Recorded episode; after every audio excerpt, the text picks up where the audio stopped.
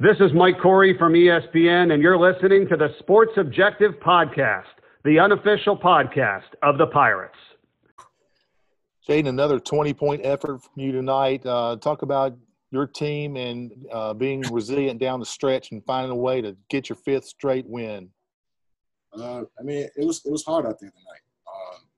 Multiple reasons. I mean, they're a very good team. They played Florida State, they played Miami, played NC State. They're just coming to ECU thinking we're playing another team.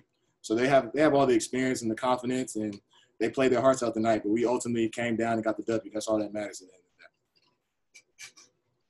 the day. Jayden asked Brandon this, but these late game situations, going through those, how much do you think it, it will help you guys grow and get this experience throughout the season?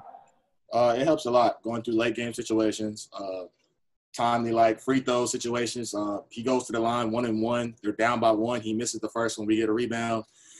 I knock down two free throws. We go up by three. In late game situations, then we come back and we get a stop. So it's just things to work on that we simulate in practice, but we're now experiencing that in the game. So that's gonna it's gonna uh, bode well going in the future. Jayden, talk about the fact. I know this uh, doesn't matter to you right now, but maybe down after your career, uh, you actually the fastest player in ECU history to get 1,200 points. You beat a guy now that's the ECU Hall of Famer, Lester Lyons. Uh, how does it feel to get that accomplishment? Credit is just credited all my coaches and my teammates uh, throughout my past three years. Just always finding me, and um, and just uh, credit to myself for always working and staying humble. Um, it's a it's a nice uh, accolade to have, and um, definitely look forward to the future to celebrating that and uh, farther down the line with uh, hopefully many more. But yeah, it's very cool. I'm very fast. I'm very humble, and um, it's a great honor to pass such a great player. Hey Jayden, I know at the beginning of the season we we asked about what it would be like to play in these empty kind of arenas and whatnot. I mean, y'all obviously are five and zero oh and enjoying playing at home.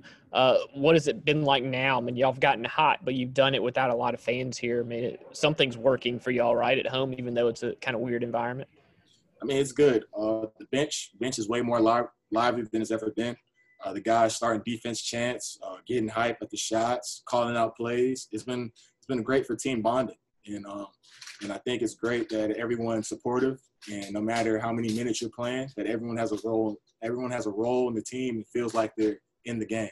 So it, has been great and active. And when I've been out, I've been joining them on the bench. So it's it's a great feeling. It's a great feeling.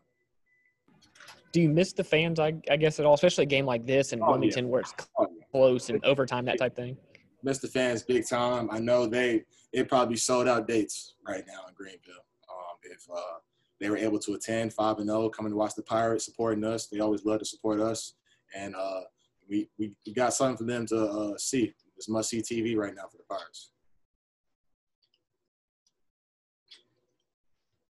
Good.